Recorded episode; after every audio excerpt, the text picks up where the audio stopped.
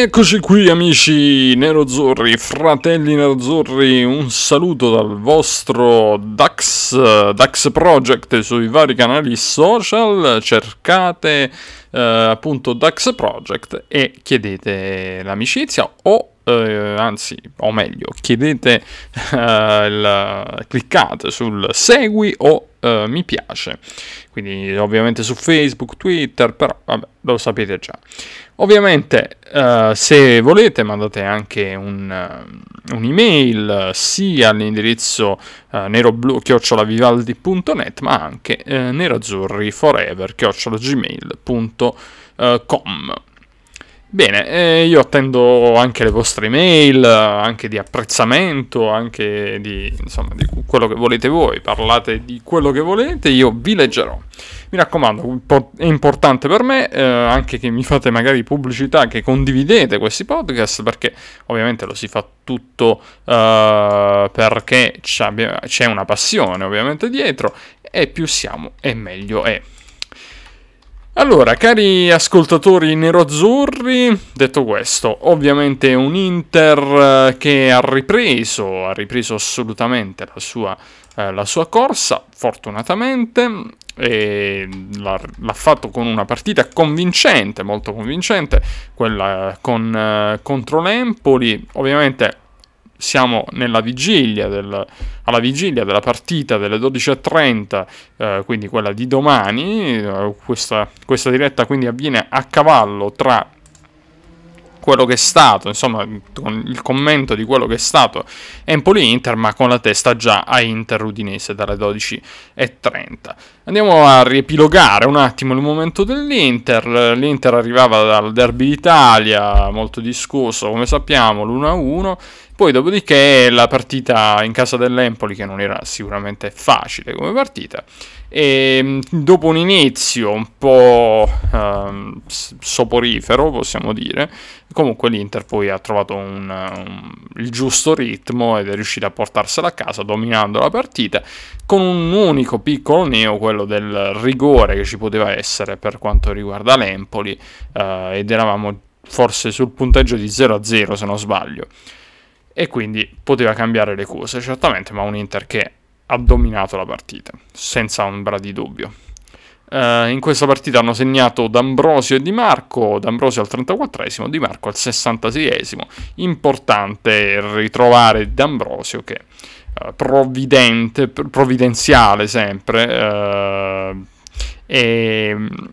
riesce come sempre a fare gol pesanti anche lui. E poi Di Marco eh, a trovare il gol al, 66, al 66esimo. Poi c'è l'espulsione di Ricci, un'entrata dura su Barella e le statistiche ci dicono proprio quanto l'Inter abbia fatto tantissimo rispetto all'Empoli che ha fatto semplicemente 9 tiri totali e l'Inter 21 tiri totali, 3 tiri in porta per l'Empoli e, 3, eh, e 9 tiri in porta eh, per l'Inter. Come vedete l'Inter può ancora migliorare a livello di precisione dei tiri. Per quanto riguarda i passaggi, tantissimi passaggi per l'Inter, 651 addirittura contro i 276 eh, dell'Empoli. Questo per quanto riguarda un po' le statistiche, ci piace un po' guardare ogni tanto le statistiche. Intanto siamo già in quella che è la Uh, l'undicesima giornata di Serie A e si è aperta uh, con una partita vabbè, molto bella, ovvero la partita Atalanta-Lazio, ma c'è stato il KO ancora una volta della Juventus e noi ovviamente quando la Juventus uh, non fa risultato ci può solo che eh, gasare, ci può solo far gasare. E questa è una bella, una bella notizia, non ce le vorranno gli amici Juventini, lo si dice ovviamente con tutto il, il, la, lo sfottò amichevole del mondo, ecco, nulla di, nulla di, di troppo serio, quindi non la prendete troppo, troppo seriamente. Felici per eh, l'Elas Verona, tra l'altro Verona è una bella città, andremo, andremo tutti sicuramente in vacanza a Verona. ci, sarà ancora, ci starà ancora più simpatica come c'è stata, come c'è stata Sassuolo appunto molto simpatica Eh, quindi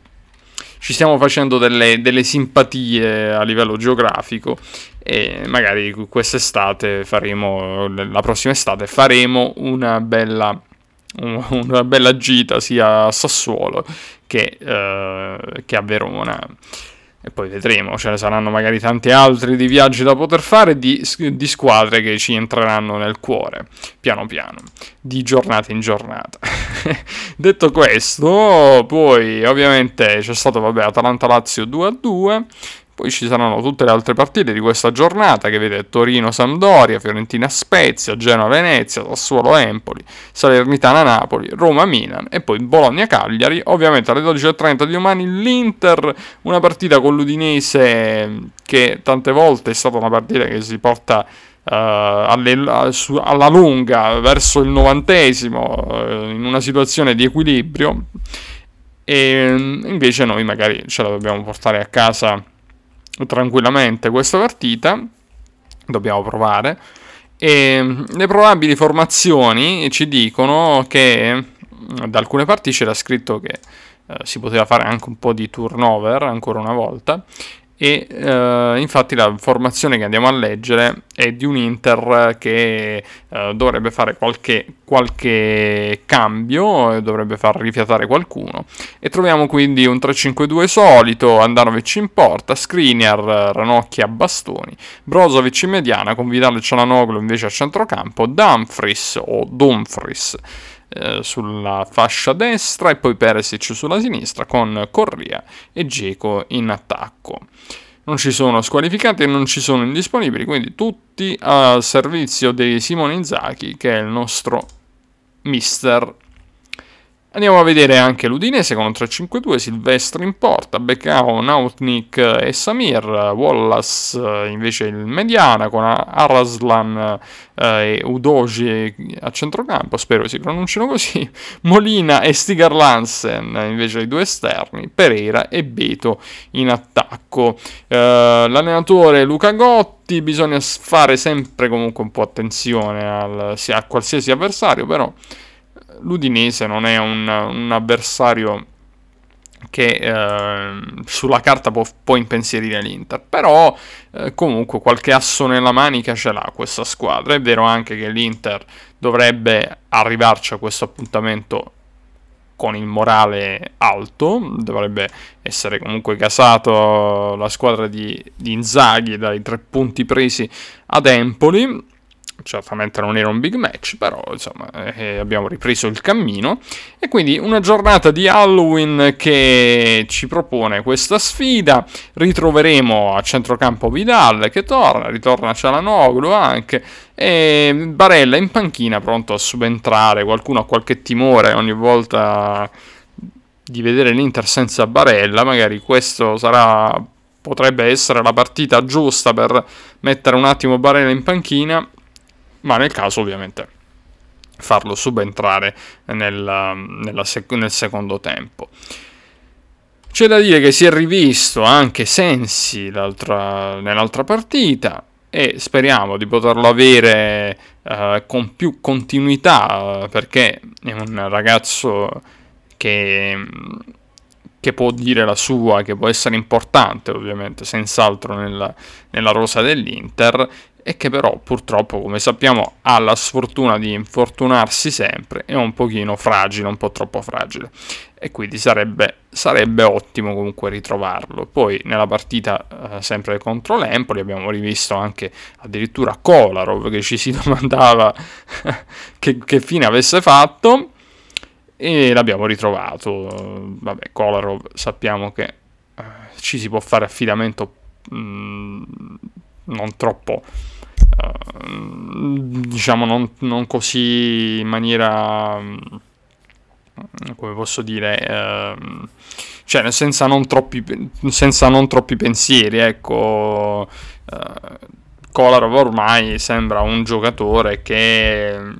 che è un po' sulla via, sul viale del tramonto ecco però lo, lo si dice con tutto il rispetto per la storia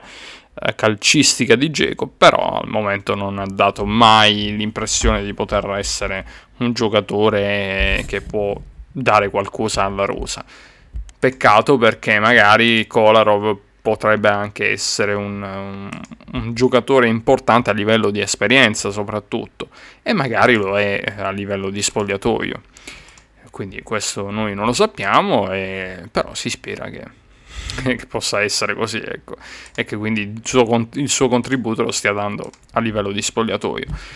Molto belle le parole di Ambrosio a fine partita di Empoli-Inter, ha parlato molto da uomo di squadra, leader secondo me, un alt- uno dei tanti leader forse dello spogliatoio, ha detto cose importanti, un, importanti, un cambio di mentalità e un uh, sacrifica- sacrificarsi per, per l'altro uh, compagno, insomma, per essere sempre lì a fare sacrifici per il proprio eh, compagno e per la squadra e quindi non pensare più a livello individuale ma a livello collettivo. E sembra essere questo il pensiero dell'Inter che deve risolvere solamente nella partita con l'Empoli l'ha risolto, non ha preso gol, però a livello, a livello generale insomma bisognerà vedere se è riuscito a Simone Inzaghi a mettere meglio l'Inter per evitare che si prendano troppi gol.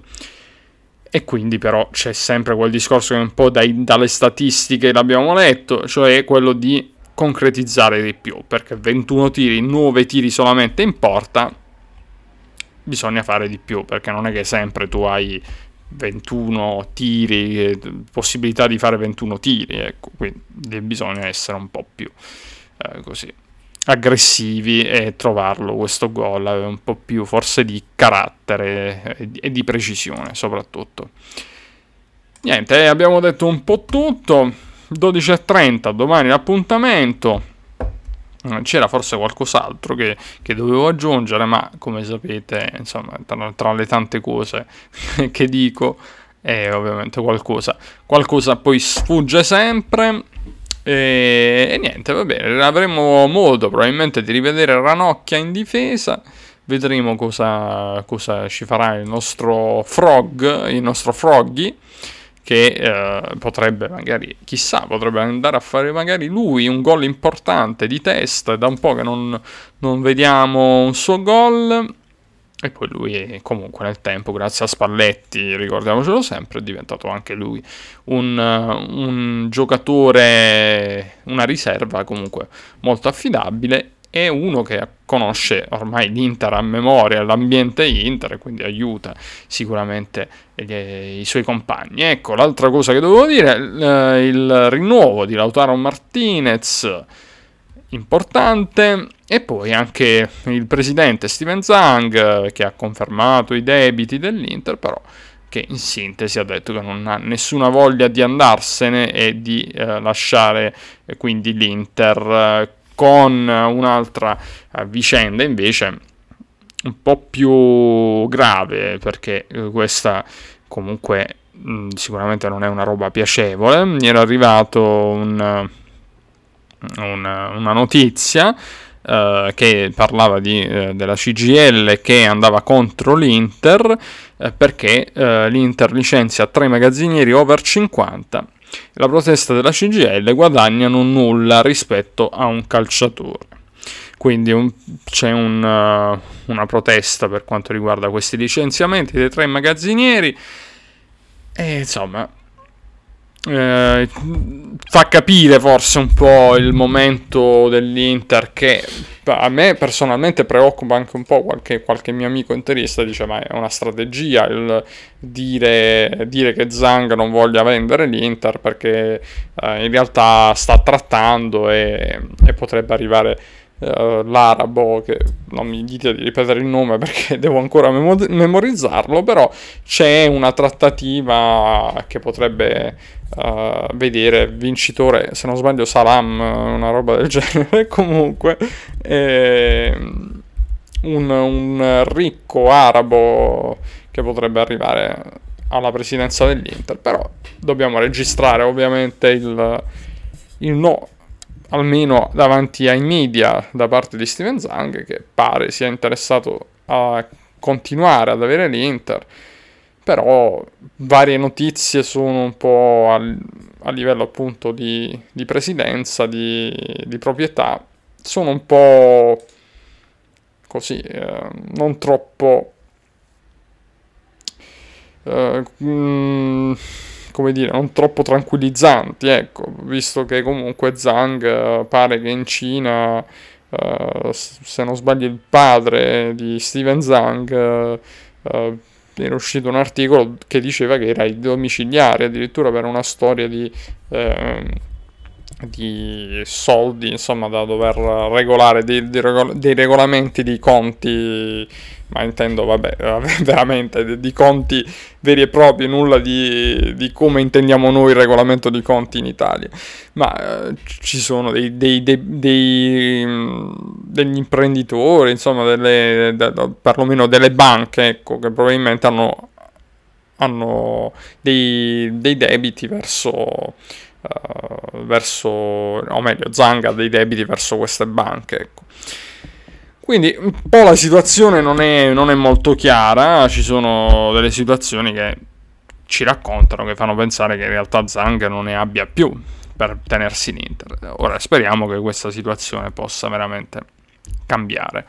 perché è l'unica nota un po' così dolente, ma dall'altra parte leggevo qualche giorno fa che eh, Marotta è pronto al rinnovo e, e quindi boh, questo farebbe pensare che il futuro possa essere comunque non troppo incerto, anzi ci possa essere un po' di stabilità se Marotta decide di restare all'Inter. Quindi ragazzi, fratelli e sorelle nero-azzurre, io vi saluto, vi ringrazio per aver ascoltato anche questa volta Nero-Azzurri Forever, noi ci risentiamo la prossima puntata e quindi un saluto a tutti voi, come sempre peace and love e buon Halloween nero-azzurro. E buona partita. Ciao!